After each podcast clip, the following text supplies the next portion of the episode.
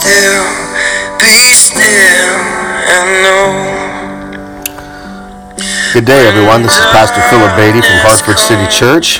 This is our daily podcast during our Daniel fast, where I seek to help you with your 30 minutes of scripture meditation, prayer, and reflection, and also to encourage you during this time of seeking the Lord together. Our Daniel fast is from January 8th to the 28th, and you can find information about how we are doing it on our website, www.hartfordcitychurch.com, and you can click on the Daniel fast picture there on the website.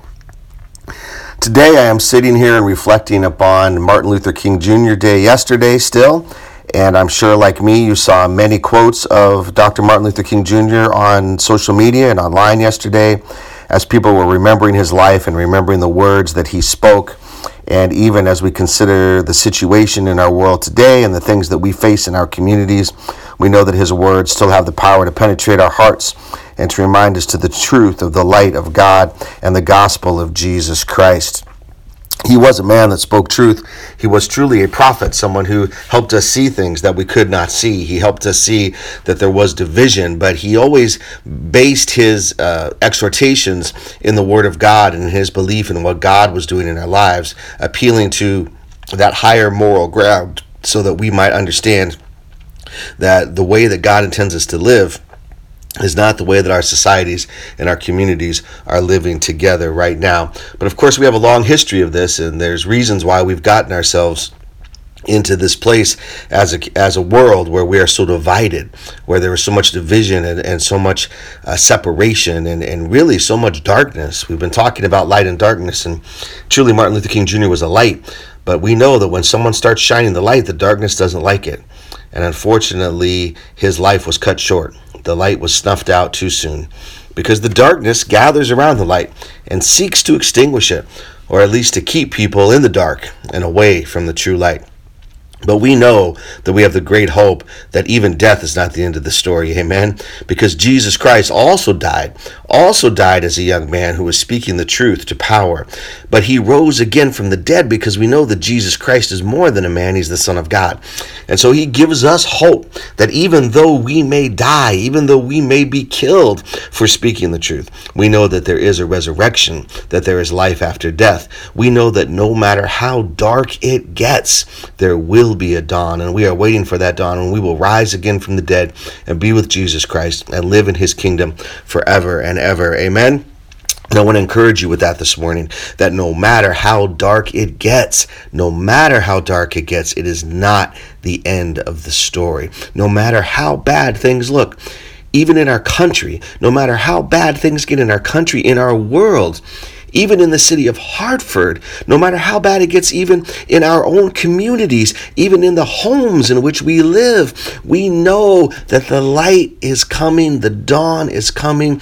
Jesus Christ will have the last word, and it will be the one where He says, I am making all things new, and I will wipe every tear from every eye, and I will reign in love and justice and peace and beauty forever and ever and ever. Amen. Well, that's the end. That's what we're looking for. We're looking forward to that great vision, even as it is given to us in bits and pieces in the book of Revelation. But before we get there, I want to go back to the beginning for a little bit today and talk about this work that we are doing of racial reconciliation, because I believe that in 2018, we need to continue to do the hard work of racial reconciliation. We can be empowered and motivated by the fact that it is the work of God. And so we are participating in the work of God when we participate in racial reconciliation. For we know that God wants to bring us all together. We know that this is God's desire for us. And we know that it takes hard work. And I want to thank everyone at Hartford City Church who is participating in this vision, who is doing the hard work of being together, of worshiping together. And we know it is much, much more than just singing a song and holding hands, but that we must actually engage in conversation, listen to each other, listen to each other's stories, seek to understand where someone who is different from us is coming from, and then be in relationship with that person, love each other, serve each other, welcome and embrace each each other. That is the great vision of God that He has given us to live out uniquely and particularly in Hartford City Church, where we are located in Hartford, Connecticut. And we just believe that this is what God wants us to do. So I want to thank everyone that's participating in this and also encourage you that yes, it will be hard. It will not be easy, but we must continue to be in conversation with each other, to listen to each other, to build relationships with each other, and then work together work together to let people know of the great love of God through Jesus Christ our Lord and Savior. But again, as I said, I want to go back to the beginning for just a minute today as you are listening and reflecting upon the Word of God. I want to take us back to the very beginning. We know that in the beginning, we were one family. God started with one family, and from that family, many different peoples began to emerge, and we began to fill and cover the face of the earth. Uh, but at some point, as this family was growing, we rebelled from God. We went so far away from God that humanity was very wicked. In fact, wickedness like we haven't even seen, wickedness that was damaging the very earth that God had created, damaging everything. And so God felt like he needed to step in and say, This is it. I can't do this. I need to start over. And so he sent the great flood which wiped out everything on earth except Noah and his family and the animals in the ark. Oh man, that is a tough story if you think about it, uh, that God would just kill that many people uh, with one act. And uh, that is difficult for us to understand. And we need to sit with that. We need to understand that we don't understand everything that God does. And we can't explain God to every single person. And people are going to have questions about a God that would do that kind of thing. And that's okay. I have those questions too. What I do know is that after the flood and after he destroyed uh, the earth completely, uh, he promised that he would never do that again. So, whatever he had to do that one time way back then, whatever the amount of wickedness was, even the demonic activity that was going on back then, whatever he had to do, God had to do. And he did promise that he would never do that again and he would do, uh, you know, something new in the earth. And so, we, we praise God that we're living in the new era, amen, where God is not about that kind of violence again, where the Lord is moving in new ways because of Jesus Christ. Hallelujah. So once again, we see in Genesis chapter 11 uh, that the people are coming together and that the, they have wickedness in their heart. You know, they have rebellion against God in their heart. Uh, they want to do something that would challenge God Himself. You know, not understanding, you know, who they are. Right? That we as humans are finite beings, and when we try to go up against the infinite God things don't always go so well. So again, God is not going to use the same method to deal with the people, uh, but he uses a different method. And let's take a look at that in Genesis chapter 11, beginning in verse 1, reading through verse 9. Now the whole world had one language and a common speech. And as people moved eastward, they found a plain in Shinar and settled there. They said to each other, Come, let's make bricks and bake them thoroughly. And they used brick instead of stone and tar for mortar. Then they said, Come, let us build ourselves a city with a tower that reaches to the heavens, so that we may make a name for ourselves and not be scattered over the face of the whole earth. But the Lord came down to see the city and the tower they were building. And the Lord said, if as one people speaking the same language they've begun to do this, then nothing they plan to do will be impossible for them. Come, let us go down and confuse their language so they will not understand each other. So the Lord scattered them from there all over the earth, and they stopped building the city. That is why it was called Babel, because the Lord confused the language of the whole world, and from there the Lord scattered them over the face of the whole earth.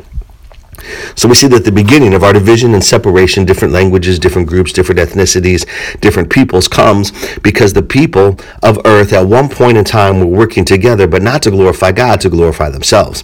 That they were working together not to bring justice to the oppressed, but actually oppressing people by setting up this system of slave labor where they were beginning to make bricks and use people to build things for the leaders. I mean, this whole system of empire and oppression and injustice was beginning to form in the very beginning. And God came down and he looked at what they were doing and he saw into their hearts. He knew what was in their minds. And he said, We cannot allow this wickedness to happen. So the Lord gave them different languages and scattered them over the face of the earth. Now you see, at that point, God's intention was not to kill them, but just to scatter them. It's to scatter them to give them time so that they might understand who God was. But you have to understand that just because God has to do something at some point doesn't mean that that's the way God is going to be all the time. You get what I'm saying? If God is bringing discipline and punishment, that does not mean that He wants to do that constantly. He does that for a reason so that He can bring about the necessary changes in the life that is needed in us. Amen. It's like when we're being healed, if we need surgery for something to correct something, it doesn't mean that we're supposed to have surgery every day of our lives. No, we have surgery one time so that the rest of the days of our lives, hopefully, by the grace of God, we can live in the health and in the restoration of what that surgery brings about to us. So we need to understand that God needed to do something in that moment to scatter the people over the face of the earth. But his long term intention was to do that just for a minute so that after we come to a better understanding of God, um, that he would begin his work of bringing us back together. So we go just one chapter over in Genesis chapter 12, and we see that desire, that that what God wanted to do, uh, being spoken to the man Abram, who later became Abraham. Just one chapter later, Genesis chapter 12, beginning in verse 1 through verse 3. So the Lord said to Abram, Go from your country, your people, and your father's household to the land I will show you. So you see, even right there, just prior to that, his people had been scattered. They were told to leave and go form their own country. But then after just a little bit, he's telling them to leave their own people and to go to a new land because God is going to bring, begin the work of gathering. See, God scattered at one point, but now he's going to begin the slow process of gathering. And his promise to Abram is this Genesis chapter 12, verse 2. I will make you into a great nation, and I will bless you, and I will make your name great, and you will be a blessing. And I will bless those who bless you, and whoever curses you, I will curse. And all peoples on earth will be blessed through you. So the Lord's intention is to take Abraham and his family and to make them into a family, a nation of people, so that they might be a blessing to all peoples on earth, so that the light would shine and eventually all peoples would be drawn together. And you find all throughout Scripture the Lord speaking of desiring to gather his people back together. And by his people, he means not just his chosen people, the Israelites, but all peoples on the face of the earth. You see, God has created all of us in his image, and there is something that he wants to restore in each and every one of us so that we might once again become the image that God has created us. As we are talking about in this year of visible transformation, that we might become more bright and more beautiful. Amen. And so I wanted to go to the New Testament now, where the Apostle Paul writes about this. So after Jesus Christ and his work, he says, Listen, there are some things that are changing, there are some things that are new, and we need to be living into this new reality of what God has done for us. So he talks about us becoming children of God in Galatians chapter 3 beginning in verse 26 and going to verse 29. So in Christ Jesus, you are all children of God through faith. For all of you who are baptized into Christ have clothed yourselves with Christ. There is neither Jew nor Gentile, neither slave nor free, neither male nor female, for you are all one in Christ Jesus. If you belong to Christ, then you are Abraham's seed and heirs according to the promise. There's that mention of Abraham again. Do you catch it? That we are part of the promised blessing, the seed of Abraham. We are the fruits of what God promised Abraham, that all peoples on earth would be blessed through him. And you see that he's saying now in Christ that we enter into that promise because we are coming together as one. Amen. We have a new identity. Think about this. You are a child of someone. Amen. Everybody was born from someone. And that means that as a child, you have an identity that comes from your parents. You know, whether you know them or not, your parents gave birth to you and you have an identity that comes from them and you have a name that comes from them. And, and you have certain features about yourself that identify you. And then even as we get older, right, we begin to choose what kind of clothes we're going to wear, right? Because those clothes give off a certain impression that we want others to see and that, that, that we want them to know the identity that we we think we want to have, that we begin to choose our identity. So you see that Paul is talking about all of this when he says, You are children of God through faith. So by faith in Jesus Christ, you now enter into God's family. And baptism was a sign that you are in a new community, a new family with a new identity. He even said you have clothed yourself with Christ. This is an identity that you have chosen, like an outfit that I'm that I might put on to let people know that this is the kind of person that I want to be perceived as. We put, clothe ourselves with Christ because we want the world to know that Christ is the kind of person that we want to be like, that we want our identity to be found in Christ. And when our identity is in Christ, he says all of these divisions have been broken down. There's no longer Jew or Gentile. Those were the two major ethnic, cultural, racial divisions that the Jews lived with Jews and Gentiles, meaning everybody else. And God is saying, listen, all of those racial divides and racism, that needs to be gone in Jesus Christ. He also says there is neither slave nor free. You know, slavery, slavery has been a reality all throughout the history of the world and uh, you know it takes various forms in various places. Uh, but in jesus christ we understand that no matter what situation we find in that this is not the way that god intends us to live. But rather that we are to live as free women and men as one he also says there's neither male nor female, and that's interesting. That doesn't mean that all distinctions between the genders are erased, but he is saying there's something more important than even your gender identity. Hmm, that's a word maybe we need to think about. There's something more important, and that importance is that we belong to Jesus Christ. But it, it's also an empowering statement, you know, especially for women, especially for for women who did not have the same rights and privileges and status as men. But he's saying, listen, in Jesus Christ. I'm bringing in equality to men and women, for you are all one in Christ Jesus. It is that unity that we need to seek. And, and in particular, that unity that brings different people from different cultures, from different backgrounds, with different languages, with different ethnicities, what we call different races. We need to come together because that is the vision that God has for the world. So, again, briefly, I want to take you to the book of Revelation. And in Revelation chapter 5, there is a vision that the Apostle John is given of what it's going to look like in heaven, what we call the kingdom of God. And he sees Jesus Christ as the Lamb of God who was slain for our sins. And he sees him taking a scroll and opening it up and reading it and sitting on his throne and reigning. And it's this whole vision that actually I'm going to get into tomorrow. So I'm not going to get too much into it today. But just to point you to this one verse, Revelation chapter 5, verse 9. And John says that everyone there in the kingdom of God sang a new song, saying, You, the Lamb of God, are worthy to take the scroll and open its seals, because you were slain, and with your blood you purchased for God members of every tribe, language, people, and nation.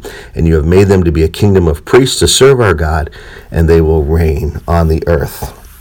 Amen. So just a, a little taste of it today, and then we'll get more into it uh, the next day but that God has purchased with his blood of Jesus Christ people from every tribe, every language, every people, every nation. That's what God wants in heaven. That's what God wants in the kingdom of God. He wants the diversity that he created. And to that end, we continue to pray. We continue to be transformed by the renewing of our minds, by repenting of our ways of thinking and feeling and acting and changing and becoming more committed to the unity that God desires. So I pray that God's Spirit would give you strength today, that God's Spirit would give you conviction and encouragement to reach out from beyond your own community. Start to have a conversation and build a relationship with someone from a different community, and let's work together as Christian sisters and brothers uh, to be the light and the beauty of God's unity in this world. God bless you today. Amen.